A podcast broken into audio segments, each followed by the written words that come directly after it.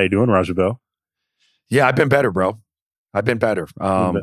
yeah, I missed I missed the call time tonight. Twenty minutes late. Phone died. I don't know. Jeez, man. What were you doing for 20 minutes, dog? I was watching Drew Brees' farewell tour. Damn it! Like he would look like he was gonna cry. He was going off the field. I, I. You had me and Sasha over here about to cry. We were literally about to cry right here, man. We're hitting you over there. But anyway, we finally got Raja on the pod, and it was great. Okay, we talked about James Harden. We talked about getting traded. We talked about the media. We talked about him getting traded. We just talked about a lot of things. How Brooklyn's going to do with James Harden, Kyrie Irving, Kevin Durant. Wow. Seems like a great show. Let's get to it. Real ones. It's the Ringer NBA show presented by FanDuel. The road to the NBA Finals starts now, and FanDuel is the best place to get in on the action. Right now, you can check out the new and improved Quick Bets, which are back and better than ever for the NBA playoffs on FanDuel. Find out what you're looking for faster and easier with more props right at your fingertips. You can check out live bets like three minute markets and exclusive live bets like quarter player props, player assist combos, and more. So download the app today and bet with FanDuel, official partner of the NBA.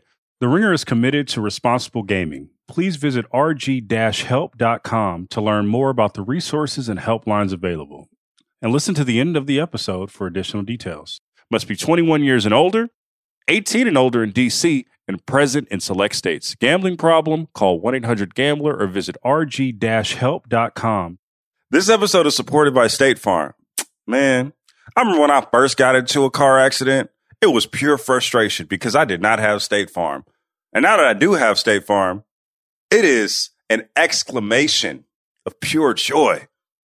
But the only words that you need to remember are like a good neighbor, State Farm is there. State Farm has options to fit your unique insurance needs, meaning you can talk to your agent to choose the coverage you need, have coverage options to protect the things you value most, file a claim right on the State Farm mobile app, and even reach a real person when you need to talk to someone. Like a good neighbor, State Farm is there. Learn more at statefarm.com.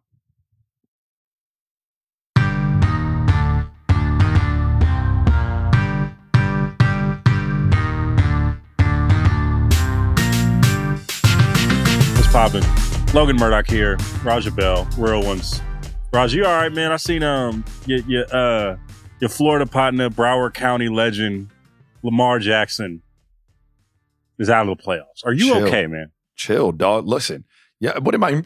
First of all, the fact that you're in the playoffs is an honor in and of itself. Secondly, we overcame like the monkey is off our back. The hour you like that, right? Like this is a this is a this is our backs that the monkey is off of now because we got the first win. So it's baby steps, dog. Like it- it- as it relates to NBA, like cats don't just come out and win championships in their first run around the block, second, first playoff appearance. That you baby step into that. MJ, you know, didn't make the playoffs his first couple years. Then he made them. Kept running into the Celtics, ran into the Pistons. It took him a minute, Mm. dog. Like we were, we- yeah, don't don't trip. We're straight. All right, all right. I'm just saying, I'm a Raider fan. I don't like, or you know, like a reformed Raider fan. I don't know nothing about no playoffs, bro. I don't know what that's like. I don't know how to develop a quarterback second year. He's going to the, you know what I mean? I don't, I don't know what it's like for expectations, man. I've never rooted for a good rookie quarterback or a young quarterback ever in my life, man. The last time that the Raiders had a good quarterback, well, Derek Carr, but the last time the Raiders had a real bona fide MVP quarterback was Rich Gannon. He was on the back end of his career. So like, I don't know what it's like to root for somebody that has, you know, I don't know. So I'm just, you know, that's, That's why really why I asked. Oh, so so like? you weren't okay. So I thought that was like kind of like a tongue in cheek type of thing. You were really Well, I was concerned. You really wanted to know how I was doing with Lamar going down and not getting a dub. I'm okay. I don't know if you realize this. I don't know if you realize this, but I was rooting for the Ravens too. Oh, Marcus, remember Marcus Peters? We had the whole thing Oh, last week about how Marcus Yeah. Peters is. We were on the same team. I wanted the Ravens to win this game. Like I I wanted the Ravens to go to the bowl. they got I was trying to see Pat. I was trying to see Pat Mahomes. You know what I mean? And and uh, Lamar play for the uh, conference championship. That would have been dope. But I do think the Bills, though, like I do think the Bills and the young fella uh, Josh Allen have way more of a chance upsetting Kansas City than Lamar and them did. He needs. Hey. You want Lamar to take the next step? I'm with it. Get that boy some weapons, dog. Like Hollywood Brown is dope, but and, and Mark Andrews is tough, but get him some weapons, dog. hey, Josh. Josh Allen got a rocket, bro. What? boy got a rocket. But some he doesn't know how to use it that much sometimes, so he'll just like overthrow the shit. but he got a bro got a rocket, man. Yeah. Yeah, straight cannon. I'm with you.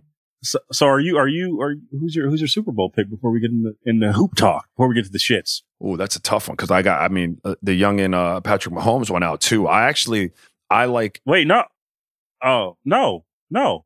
Pat Mahomes, but Pat Mahomes playing next week. Uh, what is he? Has that been confirmed? Because he was concussed. I mean, on. all right. Look, I I'm- mean, I'm- i mean, okay, we're talking about the NFL, bro. Like, who's your pick? This Who's is a tough next one, man. But I'm gonna go with I'm gonna go with Aaron Rodgers and them because it's at the crib and it's gonna be hella cold. And then uh, that's my Bay Area word. You like that? Hella. So Yeah, hella cold. good. You spent two weeks out here. Thank you, my you- Piedmont all right, slang. respect. Hella cold, and then um then I'm gonna go with Pat Mahomes and the boys. But I got Pat Mahomes and and, and KC doubling down. Oh, okay. Yeah, so you? that's your pick. Mhm. Okay, cool. For sure. Um, Pat Mahomes is scary, and I don't really want to pick against Pat Mahomes. For the sake of picking against Raja Bell, I'll, I'll, go against I'll go against Aaron Rodgers. Okay, I'll go with Aaron Rodgers winning winning the whole thing. that's a bet. All right, man. So let's get to the shits. So the biggest thing in the NBA right now, James Harden went to the Nets. Is I thought he was always uh, Huh? what? He went to the Nets. he went to the Nets. no, I he went to the Nets, Mhm. right? I thought he was going to go to Philly this whole time, but I am on record saying that I hope he co- goes to Brooklyn. I just wanted to see it. I just wanted to see the spectacle. I wanted to see, I wanted to see all the stuff that was going on, right? And I tapped into the first game. He has a triple double. KD drops 40. Looks like, this is like a fun team. It looks like a fun team. I, I can't even lie. It does. What do you think about the trade so far? Are you, ex- are you, is it super team? Do, do we, are the Nets going straight to the finals? Or is, you know, is, are they going to reverse gentrification? Like, is it going to, are they going to be that dope? a, a lot to unpack here, man. Because no, really, a lot to unpack. Because my initial thought when the trade went down, I I was against the trade. Um, and you are on record saying you wanted to see that. You thought it'd be great. And I was like, look, man, I don't know that you want to put Kyrie, Kevin Durant, and and and James Harden on the same court together. And then since I made that statement, Kyrie's just gone and been AWOL and doing his thing. Um, James Harden just made a mess in Houston. And so, you know, for my buddy Steve Nash, I'm like, damn, dog, like that's a lot of shit that you're going to have to deal with from a coaching perspective. Um, not not to mention figuring out how like all of those pieces are going to work together on the court. Uh, having said that, and on the flip side of that, you probably have like, I mean, three of the top what 15 to 17 Three of the players top in the NBA. 10? You put Kyrie in the top 10. Okay, that's fine. We can debate that. No, I got no beef with that. But let's say 12 to 15 players in the league. That's that that's a that's not a bad problem to have. But I too tapped into the game the other night, Logan. I too tapped into the game the other night, and that shit looked crazy.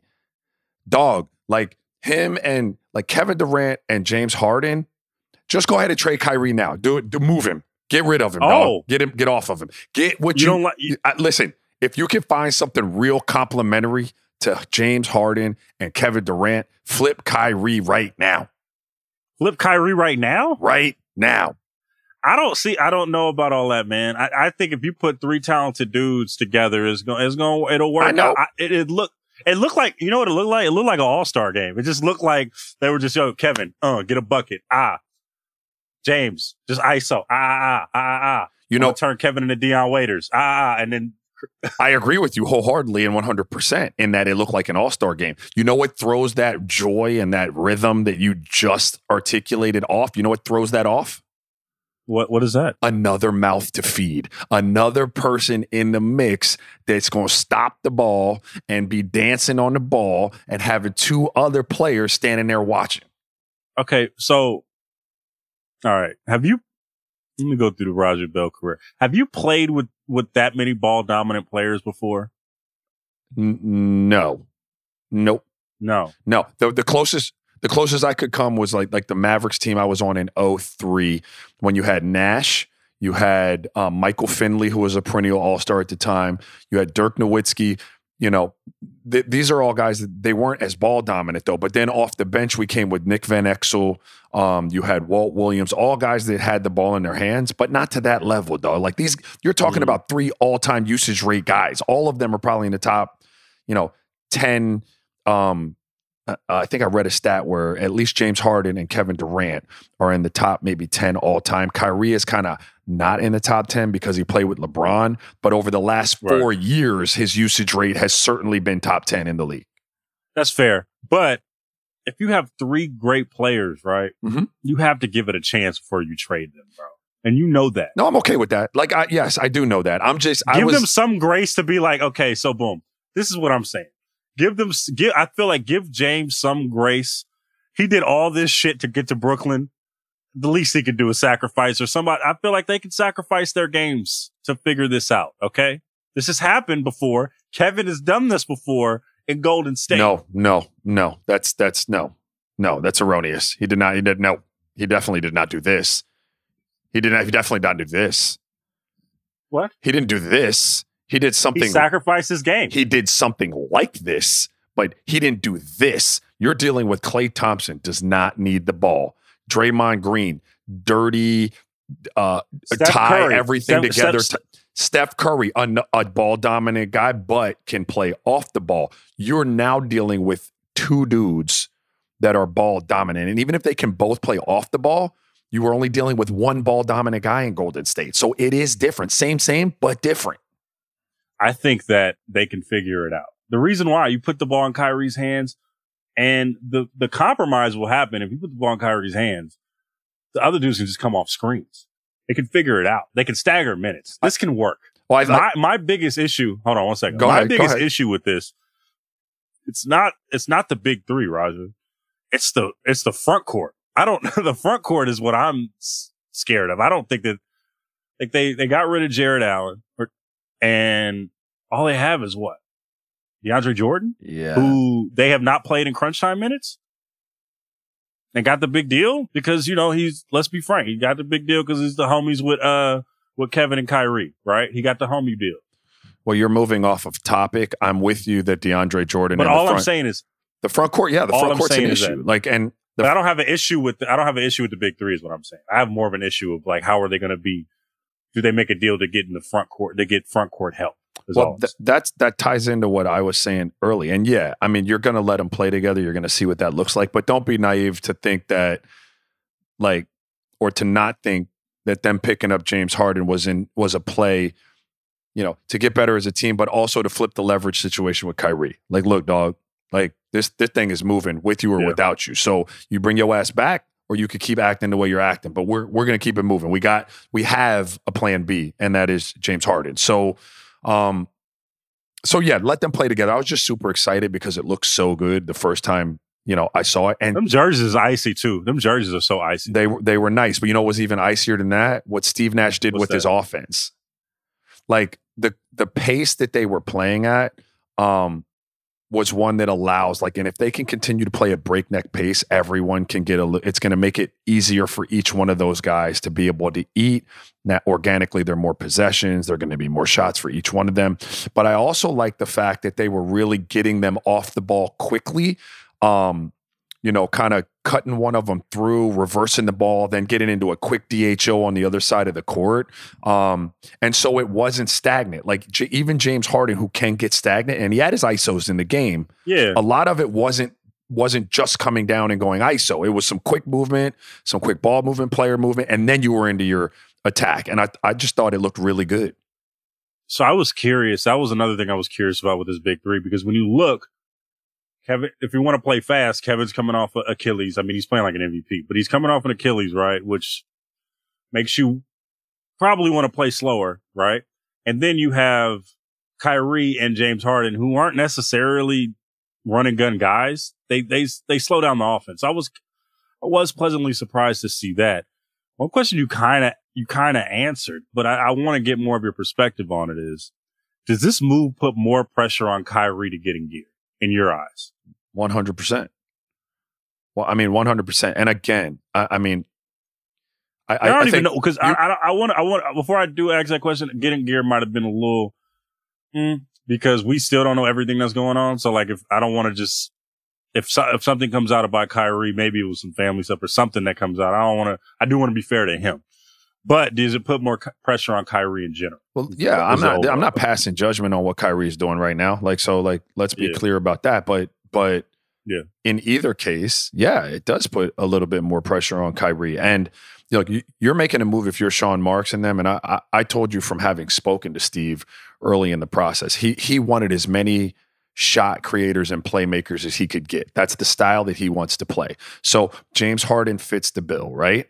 But in the process of getting better, um, if if you can get exponentially better to the point where Kyrie now becomes number three in the equation by most accounts, like yeah, that puts a lot of pressure on Kyrie. And again, you've kind of taken not that he had any leverage, but now you have leverage as the Brooklyn Nets to say, hey, look, man, I- I mean, there's only so much we're going to take. And I imagine, and I talked about this like before, Kevin Durant, um, how much patience did he have with Kyrie? Without having James Harden there, maybe a lot more. With James Harden in the picture, I would imagine, you know, Kevin Durant doesn't have as long of a leash as as as he does right now with Kyrie kind of being AWOL with no real good explanation, if there isn't a good explanation for it. Yeah, I think that I know the biggest thing with Kevin and Kyrie. Kevin has used this season as his mission to put an arm around Kyrie and kind of shield that stuff from him. I mean, you can see that on every bit of any in- interview done with him. You can see that with the Instagram live. He's trying to shape something around Kyrie that maybe to push back on the narrative that Kyrie has had, you know, throughout the years. He's trying to put his arms around him and be like, nah, this is not how it is. Y'all don't really know him like I, like I know him and I got him. Um, where does this put the Nets, um, within the Eastern Conference? Favorites. You put them as favorites? favorites right now for me, man. Like I just, you know, I said it last year when you had all of those teams going into the Western Conference, and then you had, you know, the Lakers figuring it out and the Heat sneaking out, and people were asking me about. I like you give me the two best players on a team, I'm taking them. So now you're telling me I got James Harden, I've got Kevin Durant, and let's say I have Kyrie, and and to your point, three great figure players figure it out. I'm taking the Nets, dog. You just gonna have to beat them. Someone's gonna have to prove me wrong. You know what I mean? Like they look good. Now I do agree, DeAndre DeAndre Jordan, and he hasn't been super trustworthy like in those moments in the past, and he's a little longer in the tooth. So he's either got to really get it together, or they're gonna have to figure. You know, Sean Marks is gonna have to continue doing a great job there and, in finding a piece that can really help them. But Joe Harris is playing great. Like we kind of clown the bag and everything. He's he's perfect for what they've done I now. mean, the bag is the bag, man. He's playing well. no, he's playing fantastic. Um, you know, they they are they're going to be really tough. Now, do they beat the Lakers though? Mm. Mm. That's tough.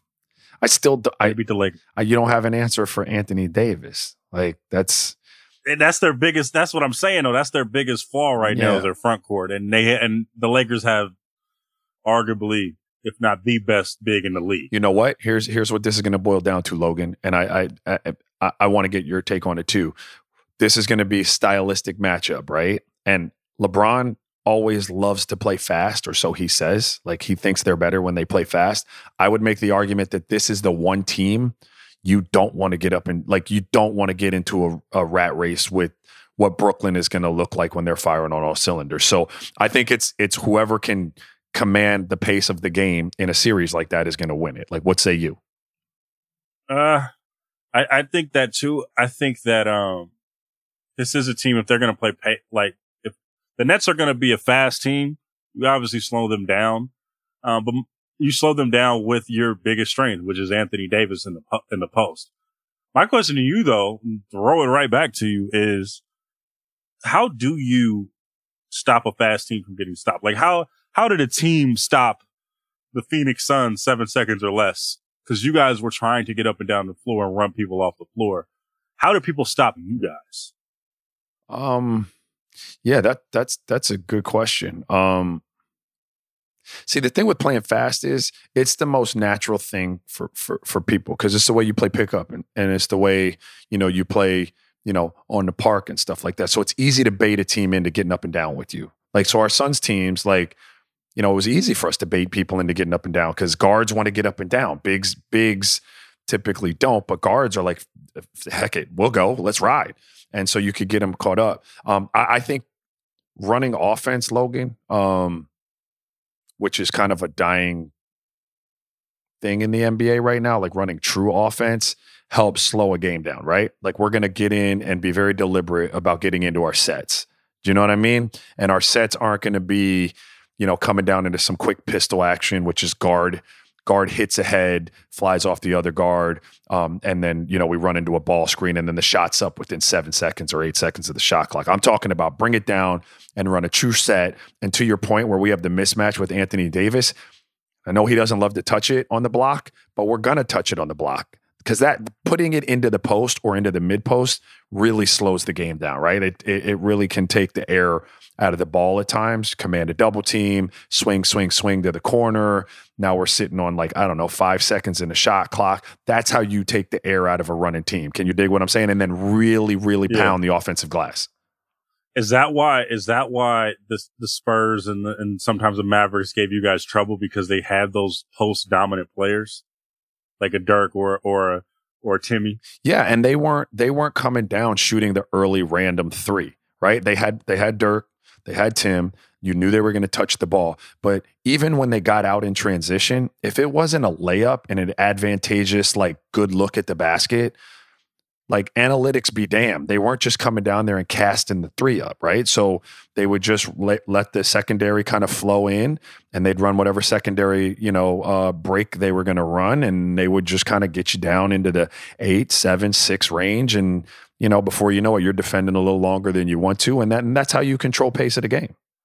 I could see that. I could. I could. I mean, you know, watching. You know, the, I used to watch you guys play after you guys beat the Lakers, and that would be you guys' Achilles' heel. Is just like, what do we do now? Like, what what is it?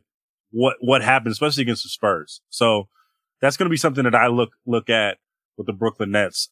I think that honestly, man, I wish and Sasha put the, put it in the chat wish we were outside for this, man. I wish we could s- see the Lakers versus the Nets, Brooklyn versus LA, man. LA, you know what I mean? I just, I I just wish we could see that, man. Uh, the, the, people need to see that. The people need to see that. And I, I want to ask you a question. How do you feel about viewing the NBA now? Um, what that they're back in their home arenas without the fans. Like I really liked the bubble. The bubble didn't bother me that much. How do you how do you feel about the home arena uh viewing experience? It's like, bro, it's like they teasing me, bro, because like I want to watch it in person. You know, we work hard to get credentials to watch this in person. I wish that you know you could see it with the fans in there. You know what I mean? Especially at you know where I'm at at, uh, at Chase Center or you know Staples Center. Like it's cool but you know Staples Center when there's fans in there. You know the vibe when you go to Staples and play the Lakers or play the Clippers. Like there's a different vibe. Or when you go to Madison Square Garden and there's fans in there versus it's empty for shoot around. Like it, you know what I mean? It's a different vibe. So I, I wish there were fans there. I wish we were, I, you know, selfish. I wish no, we were out of But this. like you viewing it, view, watching it on TV. Oh, oh, oh, oh, oh, okay, okay, okay, okay. That's a fair point. So I'm going to sound like a really I don't know. I'm going to sound like real boozy like or whatever, but the viewing experience is way better on television. It is like, it just is what it is. You, I don't know how it is for you. Like if you're injured or something and you're on the, on the bench, but like when we're up there in the stands, like there's so many distractions. I could be real with you. I've only, I probably only watched maybe 10 or 15 games with very, a lot of intent just like intense focus on right. the games. Right. You know what I mean? When I'm throughout covering the games, like covering the Warriors and stuff like that. That's, I think there's only been about, yeah, 10 or 15 games because there's, you're looking at, oh, who's in the stands or, or what's going on in the, in the arena or like just things that have nothing to do with the game. But on TV, yeah, everything is there.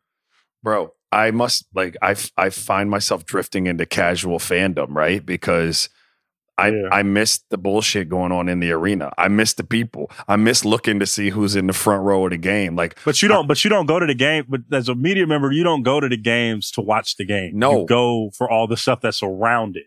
I'm talking about me sitting on my couch watching a game right now. Like when I tuned in tonight to watch Utah versus Denver.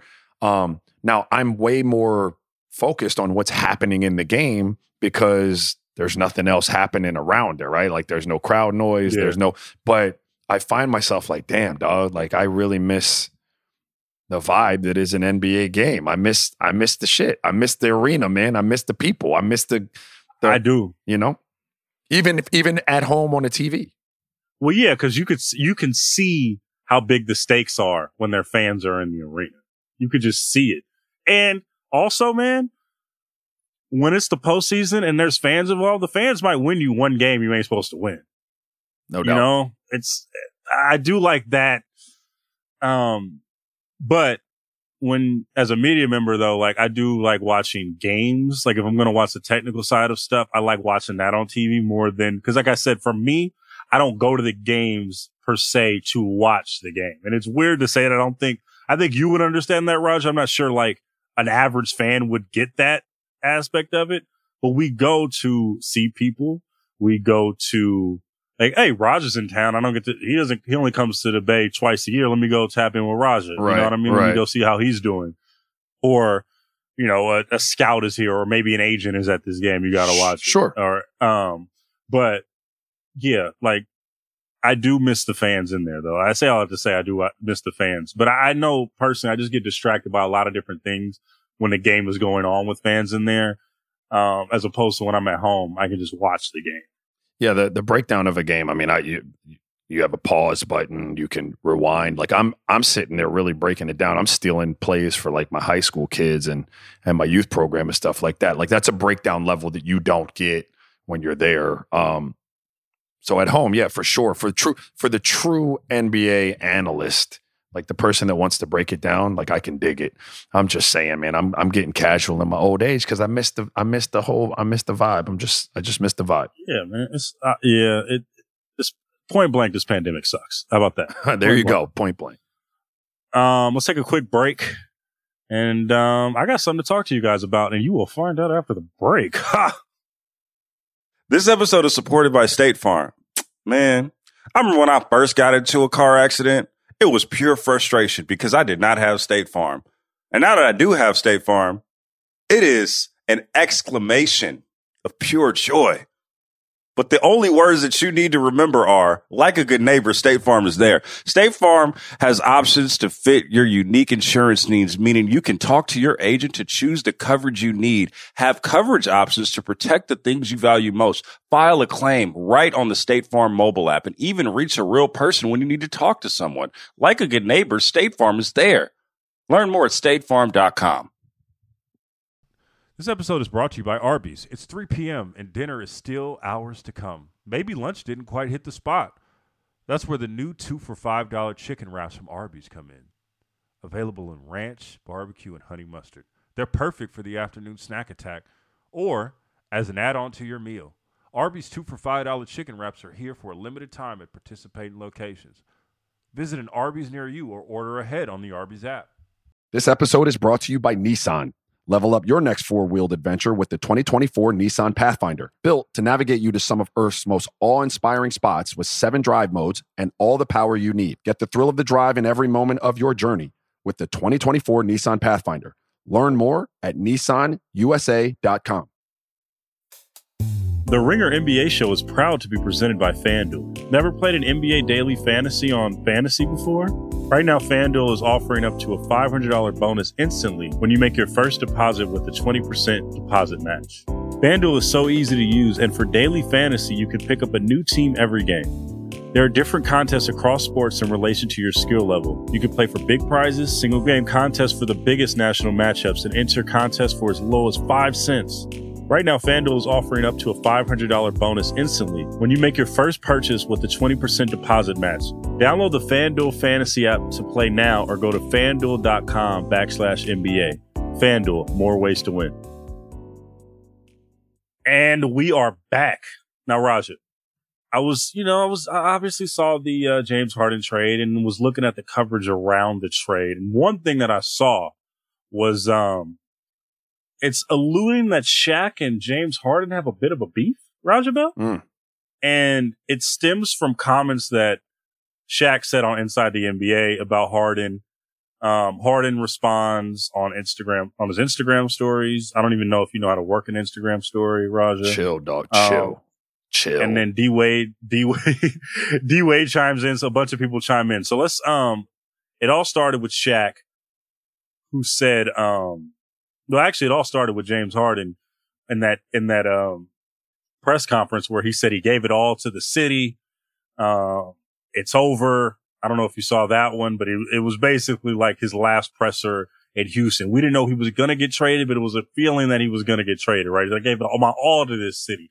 I'm paraphrasing, but that's pretty much what he said. right. And so Shaq said, um, when you say you gave the city your all, that ain't true. And he pointed out that the front office gave him Dwight Howard, it gave him Chris Paul, gave him Russell Westbrook, and none of that turned out to be a good fit for him, right? They overhauled the entire roster for him. And he says, when you're the man and you make all the money, you make 30, 40 million dollars a year, it's a big responsibility. Chuck has said this many times. When you're on a team, you got a real responsibility. It's on you. When it comes time to show up and he ain't show up. So a lot of people in Houston are glad he's gone. Now he's got his little super team. He's got to win this year. He don't win, it's a bust, period. Now, James Harden responds and he says, we do all of this talking about uplifting the next African American athlete male. And some of these ex players use their national TV or their own social media to do the opposite. I see it. I just stay to myself. The real never lose. Shout out to Dwyane Wade for being solid. Now, I have to ask you as a former player, who critiques players on a, you know, on a weekly basis? Huh? Do you feel there's a res- who critiques players? Do you feel that whose side are you on on this argument? Do you feel that black former players have a responsibility to just have the current players back? No, no, I do not. No. Okay. I mean, Why not?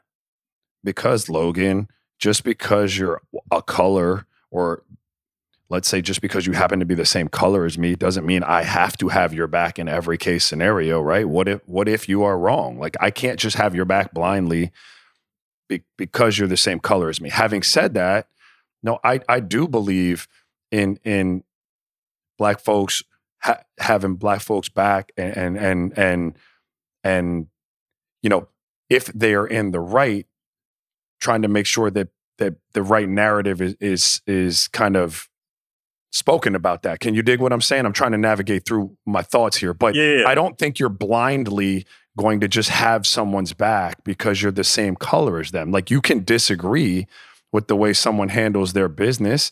Um, it- you know, if if you're both black or if you're both white or if you're both like you know Hispanic, I don't I don't think that race has anything to do with you having someone's back if you don't agree with what they're doing. I don't think that that that's a guaranteed thing.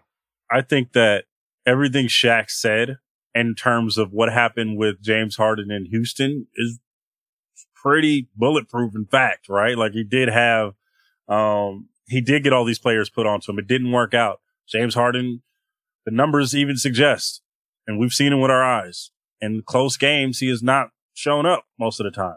I mean, that's fair, right? That's happened. It's a critique as a, no matter what, it was facts, right? He's not talking about I don't think that anything Shaq said necessarily was off base. And that I will say that like, you know, this is a bigger conversation, but I do say, think that black folks have a responsibility to make sure it's told the right narrative is spoken on other black players, especially in this day and age in the media. Is Sure. that fair? That's very fair. That's very fair. I can I can dig that. But that doesn't mean you're going to blindly go out there and and and and and support someone um that that you may feel didn't go about something the right way and you have journalistic integrity too. Like can you dig what I'm saying though, Logan? Yeah. Like you you got to keep it a buck. No, no, I agree. I think what I don't think that in this case that Harden should have put race into this exactly. Like I think he could have just if he had a beef with Shaq, he could have been like, "Yo, you got me messed up, and this is why." Because I don't know if because I don't think that in that quote, and I saw the clip, I don't think that anything had to do with like he messed up. 'cause he he lost because he was black. Like I don't think that that was the case. However, you know what I mean? Like I didn't, I didn't think I'm there was you. any, it was a race to be i i anyway in that it, response. it didn't need to be in, involved. That's the best point you can make about it. And because by that logic, like I could never say anything bad about the way Kyrie's handling the situation in Brooklyn, right? Because he's black and I'm black. That's just ridiculous, right? Like I just I disagree with the way it's being handled. So I have to say that. That's my job. I will say I do disagree with sometimes how these how these black athletes are being covered. I do say that, and that's another Okay. that's another thing that I could say. Like I don't I do I don't like that. I don't I, I don't like in a lot of ways how black folks get covered in mainstream media as a, as you know in general. Do you think that how do you feel as a player when you were playing? Did you towards um you know when you saw somebody that looked like you in the media? Did you did you ever blink towards it or did you ever feel any kind of way where like man I, I don't see a lot of me here? Um I mean, or was I'm it al- or was it not something that, that players are cognizant of that much? look, I'm always aware. We Logan, we live in we live in a world um where once you you know un, un, as unfortunate as it as it is, you know, w- once you kind of reach a certain level of professionalism in some fields, um, you don't see the same amount of faces in the crowd that look like you as you would.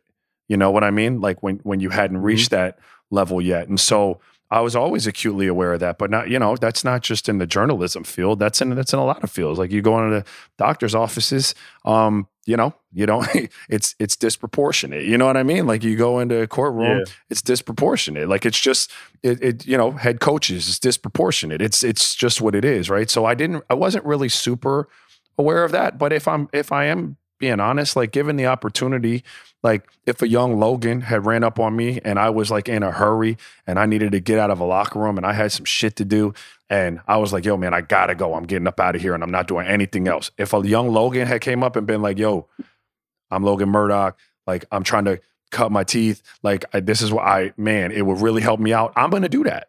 Do you understand what I'm Yeah. saying? Like that, that I'm gonna hold down because I feel like that's my responsibility. Um, but I, I can't say that I was super ever aware of that Hmm. any I mean, more, any more that than I would have been in any other field. Is my bad. Got it. Because I know sometimes, you know, us is like like media members are like, yo, man, you know, like we're covering you fairly. We don't do no like undertones when we write your We try not to. We actually have are more cognizant of like, you know, surfing around racial undertones to tell a story, right? And not like, you know, we, there's different nuances on how you're covered, and you're like, yo, what you wrote? You wrote that? You why would you say that? Like, what that that that doesn't make me feel right. You know what I'm saying, Raja? When you see a column like talking bad about you and you don't really know like yo man why that that made me uncomfortable Yeah, I never had a I never had someone write a piece about me that made me feel like there was a racial like motivation there or or painted a picture uh because of their bias. Like you know what I mean? Like that that Mhm. never happened to me. I I would ask you though, like as as a journalist like you're in those rooms all the time, like were there people that y'all Yeah. knew were just like, "Yep, that one." uh i think that would yes but i think that the biggest thing is we need to have more diverse newsrooms in general right? Because like i mean sasha's from st louis right? I've never been to i've only been to st louis one time in my life. For me to speak on things that happen in st louis right now i would i feel personally that i would I wouldn't be versed enough to do it, right? Like I Mhm. wouldn't be versed enough to, to say that experience. I have never been to the Virgin Islands before. You can't expect me to write something very, very, very accurate about something that's very specific to the Virgin Islands. I've never been there before. Right. Now, if somebody from the Virgin Islands could probably tell Raja Bell's story better than I can, or in Florida better than I can. But like, that's why we need more representation all around from, you know, black, white, Hispanic, um, non-binary, male, female. I think that's why we need that because people, things slip through the cracks anyway. Like, cause people already have their biases in general anyway. So I feel like in order for us to write and cover a complete world, we have to have a diverse set of people in the media space. Yeah, I think Straight up. No, I, uh, listen. I, I would I would agree with you. I think that's very fair. Um, I do want to go back to the James Harden, Shaq thing, though. I do. I like. I want to defend James Harden. I haven't done it that much. Um, since since you know him not reporting to camp and then being at, being at the ice ball and you know all the things that were going on with James Harden before the trade. But I do think Shaq, just because someone doesn't show up, like and have, and I don't mean show up, but just because someone's numbers aren't as good in the big games as you think they should be or as they needed to be for their team to win, that doesn't mean that person didn't give their all. And that's fair too, right? Like J- James Harden might have struggled in in some of those big games. That could be a fact. That doesn't mean he didn't mm-hmm. lay everything on the line in those big games. It just means he wasn't great in those big games. So when he gets Yeah. up there and says I gave everything to the city, I want to be fair to him too, right? Like But I mean, he's the second best Rocket since. I mean, I would say he did because I would say he's the second best Rocket of all time. To be honest with you, who behind Hakeem? But what I'm saying behind Hakeem, but what Yeah. I'm saying with Shaq is like when I when I say I agree with what Shaq said, I say like, yo, man, you are, and he all these he said that you. I wouldn't say it's baloney that you didn't get. All, I would clarify and say I don't think it's baloney that that. I don't think it's whack that um like James Harden. I feel like he did, did give all to, to that city. Like he, the Rockets have never uh, have never been that good. Well, they have been that good. They won the two titles, but other than that, they haven't been that good since. And he brought them to heights that they probably the second best team of this era. I mean, behind behind the Warriors, right? Like they the only reason why they didn't win because of the Warriors. Um, but Shaq did say, "Yeah, man, like you didn't. No matter what the case is, you didn't show up in those big moments." That's fair though. That I mean, again, like all these things can be true, right? Like that is fair. Like Yeah. if you're saying he didn't perform well in those, and it's your job as the number one who gets paid as the number one who is the MVP to show up, and you did not, I, that's fair too. Yeah, I think so. I mean, I think so. And also, one thing, I'm, I'm, I'm sure it'll come up at some point. Well, the first thing I think about when I see what James did, like in Houston, at least this season, we don't. I don't know if we know the whole story just yet. Like, I, I just don't know. Maybe he, you know what I mean. There was some reports out, like new ownership Right. that hasn't necessarily it's the downfall of the Rockets can be can be pinpointed right when Fertitta bought the team. Just the downfall in general, right? They were a well run organization. They were getting to the postseason. They were they gave the Warriors their best shot twice. Ever since Fertitta bought the team, it's been downhill. And I don't know the inner workings of that, but a lot of people ha- that made the Rockets successful are no longer there.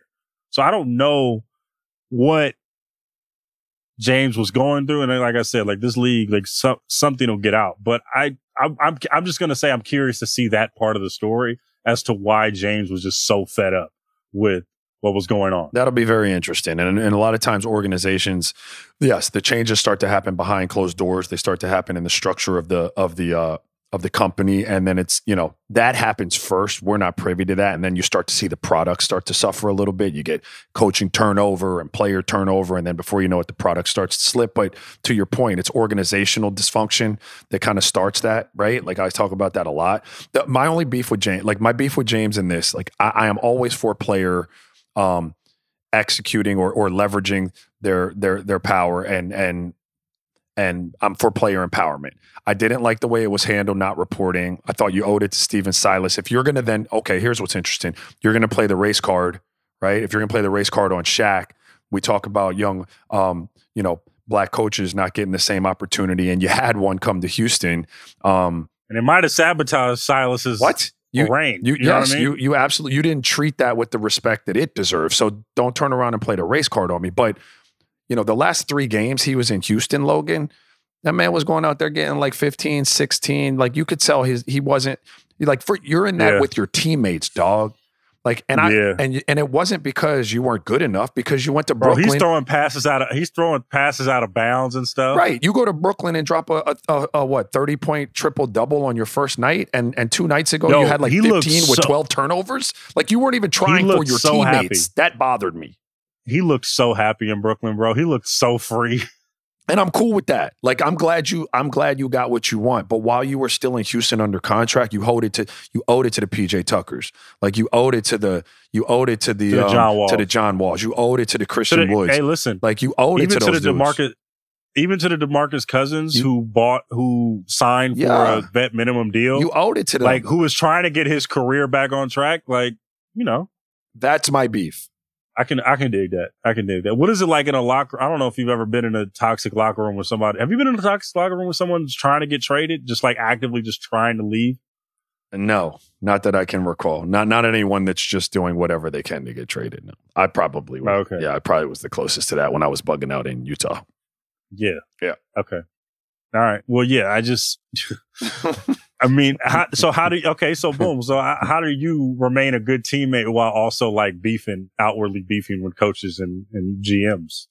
Um, I try. Well, I you know when I was outwardly beefing with the coaches, like I would, you know, I had Gordon Hayward and Earl Watson was on that team, and and Alec Burks was on that team. I'm trying to think of all the names, but I kept it a buck with them. Like I was still cool with them. I still worked hard with them. I still, you know, pulled for them, competed with them, did what I could to prepare them. Um, in, in practice and stuff like that because that was my job right like and given the opportunity if they had put me in a game I wasn't going to shit the bed on purpose because I didn't like what was going on with the organization. I would have competed. I just wasn't really given that opportunity. But the way you the way you manage that, Logan, is you you kind of you know you compartmentalize. Dog, my beef isn't with my teammates.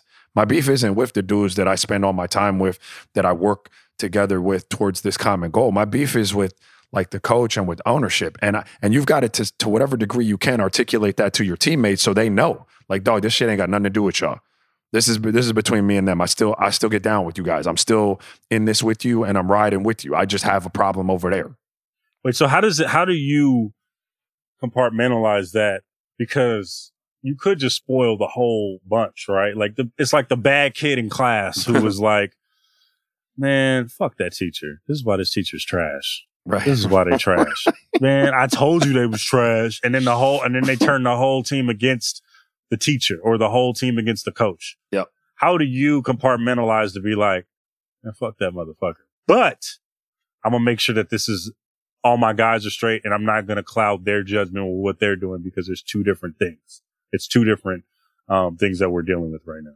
Yeah, that's a tough line to toe, bro. Like it is. Um, and I think it's a two way street, Logan, right? Because, you know, I think as a as a player, you have enough respect for for how hard it is to get to the NBA and the uncertainty about how many NBA games you get in a career to know how important every one of them is, right? Because you never know who's on that team playing in their last one before they got to go to the G League and they don't get a chance to come back up. And you never know who's on a Yeah. retirement year. So you don't want to waste anyone's time by being that being that dude. So you're cognizant of that and you're trying very hard to compartmentalize and make sure that you know you're, you're not letting what's going on with management and the coach um, seep into the locker room and affect you know a- anyone else. At the same time, a coach has got to be a willing participant in that, and he's got to understand that, that you know you can't be needling and messing with somebody to a point where they where it gets to that point. Do you understand what I'm saying? And I'm not saying that happened to me. I'm saying it's got to be kind of a two way street, right? Coach and player both.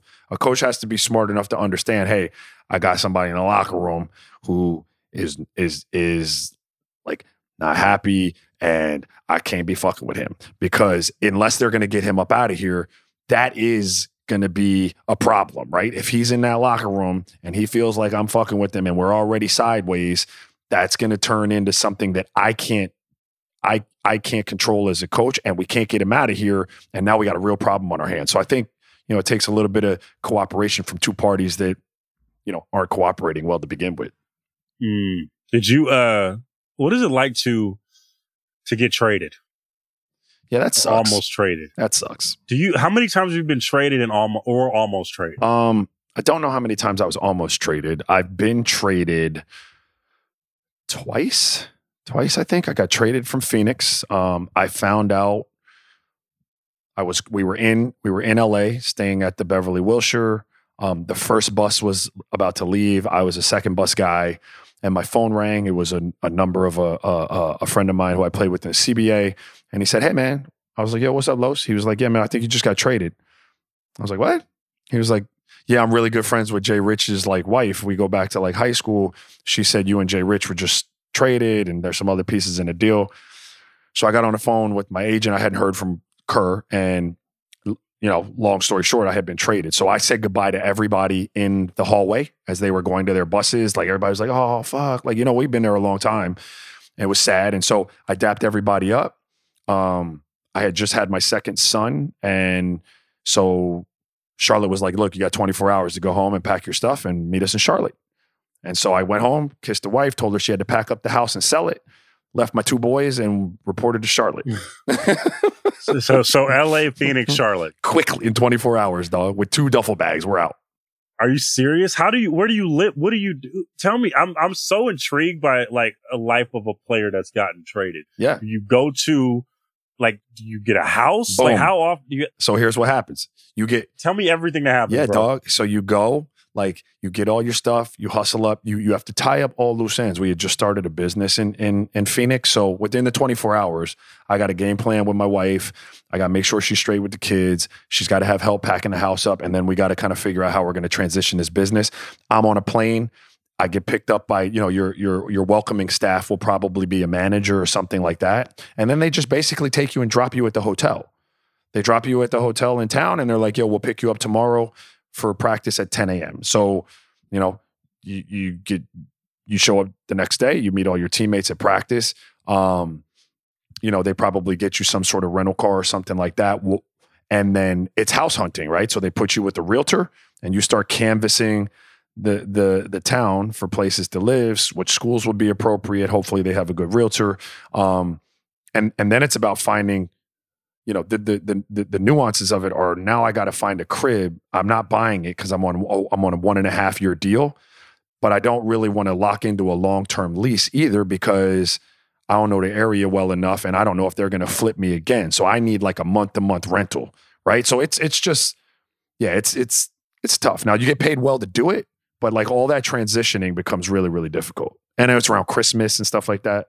And then you gotta, and then you gotta think about the game, right? Like, so how do you compartmentalize that, right? Your, your wife is back in, I'm assuming back in Arizona and then you gotta, and your kids are back in Arizona and then you gotta figure out how to sell a crib and then all this stuff. But then you have to play the game. How does that, how do you do that? Yo, that's why I thought it was so dope that James Harden came out and to your point, looked like he was just super happy and excited to be where he was. Cause I couldn't make a bucket for like four games.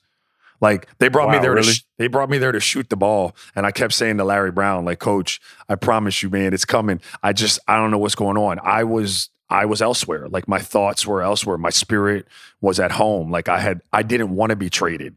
It hurt me. Like I you know it was it sucked. Like I was commiserating over over like crying over spilled milk, if you will. Like I was already gone, and I was still wishing I was in Phoenix. So I was hurt and I was still there mentally and emotionally. So I couldn't really go out on the court and be productive, dog, or I wasn't good enough to both be hurt and still produce. James Harden, and I think you had a great point. Like he was, he's happy to be there. You could see it. He was hooping. When did you feel right? It it took me about four games, man. It took me about four games. Um, it it it took me figuring out um that everything at home was going to be cool, and then it took me real talk getting angry. Like I was over the hurt part. You know what I mean? Like I was over that. I was hurt. Like I felt disrespected. You know, I was in my feelings about it. But reality was what it was. Like I wasn't going back to Phoenix. You know what I mean? Like I was now in Charlotte, and it became like, what are you going to do about that? You just going to cry and and shut it down, like, or or are you going to try to make the most of this? And so, you know, eventually that inner competitor comes out. Um, but it took me going through a range of emotions with that. That's crazy, man. Well, that's a, I, I, love that we can do that on the real ones, man. Just like pull the curtain back on just on what is life like in the NBA and what it is like to be traded. It's people just see it as a transaction, man. No, like you're uprooting a life, especially when you have a family. Oh yeah, dog. And and what people what gets lost in it, Logan, like and it, you know people don't care because NBA players make so much money, but you're talking about like the complexion of a locker room, like when that's your home, not just your family in terms of your wife and your kids, but like Shawn Marion, Steve Nash, Leandro Barbosa, Amar'e Stoudemire, that was my family too. You know, like that was my family, and so you know, that was kind of a mature group of dudes. Like we did things a certain way. We like to hang out and, you know, have dinners and drink wine and do that. And then I got to Charlotte and they were a bunch of great guys. But my first interaction with them was at a holiday party where they rented out a movie theater and everybody was playing like 2K on the big screen. And I'm sitting in there like, what? Like, Hey, yo, I'm young, so that sound kind of fire. it was it, no, but look, my kids would love it too. But it was just a culture shock for me. On top of all of the rest of the stuff going on, I just I was at a different point. It took me a while to really like start to groove and catch a vibe with with with my new teammates because they were it was just different.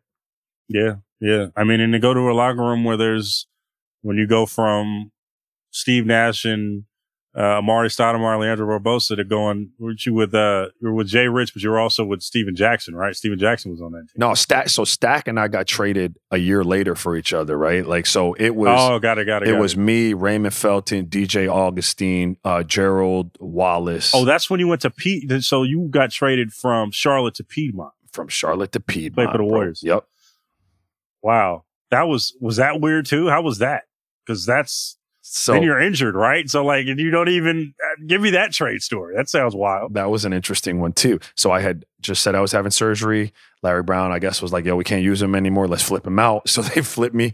Um, so I told Don Nelson, like, "Hey, man, I'm having this wrist surgery. Like, I, you know, here in Charlotte in like a month.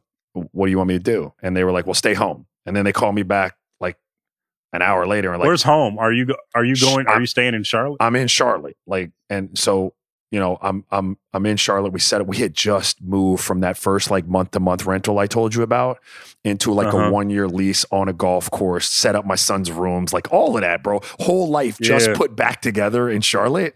And now you're traded again. So they were uh, Golden State was like, come play this one game in Boston. I did that. Um, and then I came back home, had surgery, and I reported to Golden State with about a month left in the season. So it, it wasn't like it wasn't that much of a culture shock for me because I was just doing rehab. I got to know the guys a little bit. I traveled, but I didn't really play. Um, and I was kind of I was in a role of like an elder statesman type of, you know, just kind of be around and be a mentor to the guys. So it, it, it was cool. It wasn't that bad. It was the last year of my deal. I wasn't really tripping. So there was no culture shock going to coming to the Bay. Like, did you bring the fam out here? Like, how does this? How does that work? Like, you're already in Charlotte, and you have to uproot. Like, what the fuck? Like, what do you, what do you do? Yes, luckily my boys weren't in school yet. They were still really young. So we took it, my wife and I took it as like, you know, we could we could we could kind of pick them up and and move them and and and have them experience like different arenas and stuff like that cuz that's that's you know, that's really one of my favorite parts of my NBA memories or when my kids were old enough to stand there and give guys high fives coming off the court. And I wanted them to be Mhm. able to partake in that. So we brought I moved them all out um to the Piedmont area with us and and we made them we made the most of it. You know, it's it's still your life. Like you're hooping, um, but that's not your whole life. You know, like so you you know we we we tried to keep life as normal as possible outside of the trades.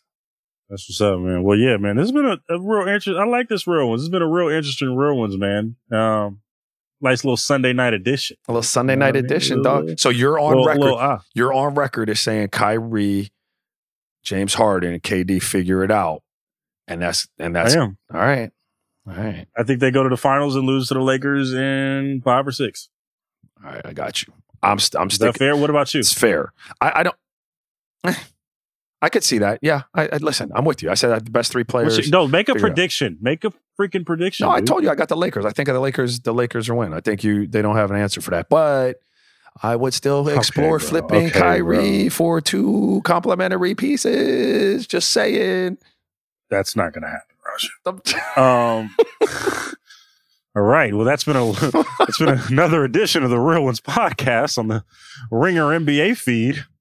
Make sure you Uh. tap into the mismatch, the group chat. Um, make sure you tap into the answer with Chris Ryan.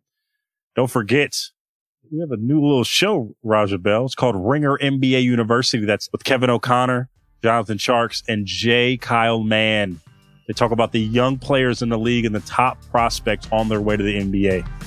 Make sure, most importantly, you come back to us on Thursday for another edition of The Real Ones. We'll see you then.